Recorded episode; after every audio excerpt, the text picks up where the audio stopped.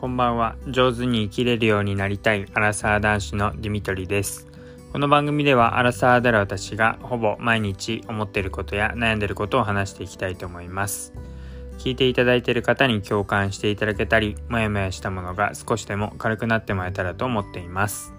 こんばんは、えー、今日は9月の2日の、えー、今日は金曜日ですね、えー、夜9時になりました。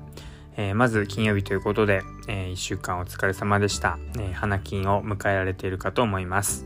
え、9月にあっという間に入ってしまいまして、え、もう今年も12月のうちもう8ヶ月が過ぎたってことで、え、残りが4分の1っていうことですかね。4分の3は終わったで合ってるのかな。はい。ということでまあ夏も終わってあっという間ですね。なんか、え、涼しくなってきたなと思ったら一時また暑くなったりしたんですけどもただまたここ最近、えー、25、6度を、えー、気温が、えー、最高気温それぐらいっていうのが増えてきて、えー、だいぶ秋っぽくなってきたなって感じがしています。で、えーと、今日はですね、まあ最近いろいろあったことっていうか、あの、うん、まあ何でもない日常の話を していこうかなと思います。えーと、まず最近の赤ちゃん情報というか思っていることなんですけどもあの結構最近離乳食も2回食っていうのが、まあ、定着してきて、まあ、普通に食べるようになってきて、えー、結構うんちの方がですねあの、まあ、便秘気味になってきています。で、えーと、大体、まあ、前ミルクの時は本当に1日1回が、まあ、多いと本当に23回出る時もあって。てでそんな調子だったんですけど離乳食始めたぐらいのタイミングで結構、えーま、下痢っぽく、まあ、まだ、えー、離乳食に慣れていないところもあってもうすごいもう力んだら全部出ちゃうみたいなことが結構ありました。だから回数で言うと1日に本当に56回とか変えているような時があったんですけど、まあ、その後だんだん落ち着いてきて、まあ、1日1回出てるかなっていうのが多くなってきました。でただ1日2回食に増えた時に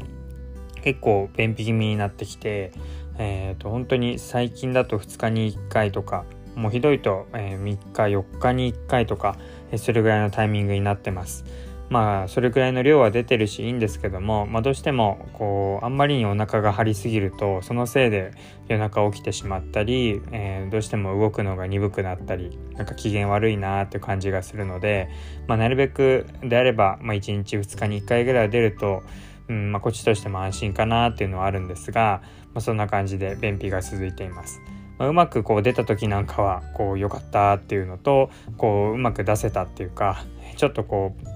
抱えるような感じでこう足を広げてこう股を まあ開くような感じにすると多少出しやすくなるみたいでもうそういうポーズ取った時かあるいはうつ伏せにして自分でこう釣りバイみたいなのを最近するのでそうなってきた時に、うん、意外と押し出されるっていうか うつ伏せになってるとこう自分でプリプリってすることがあるので、まあ、その2パターンが多いかなっていうところなんですが。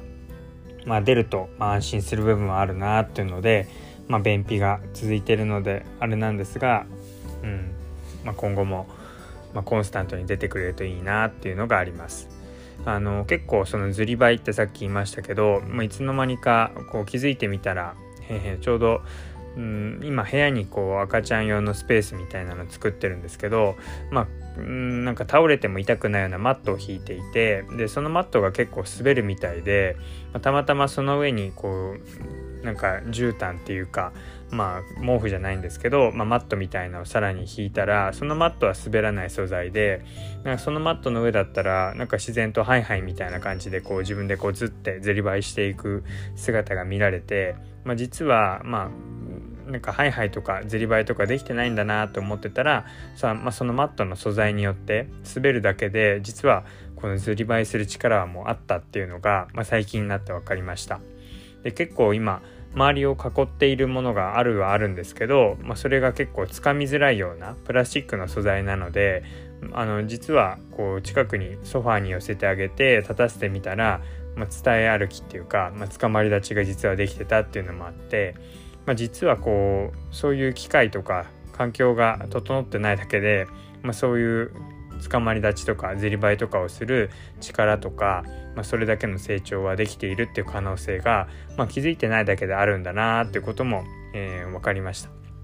まあそれはなんかうちだけじゃなくてきっと同じようになんか機会とか、まあ、そういうチャンスがあれば実は今までできてないと思ってたことができているって気づくってことも皆さんもあるんだろうなっていうふうに思ったので、まあ、その話もしておきます。あとはもう全然話変わりましてあの、まあ、前にも配信したんですけどもテレビ東京の「家ついてっていいですか?」っていう番組を結構よく見ていてもうま毎回必ずあの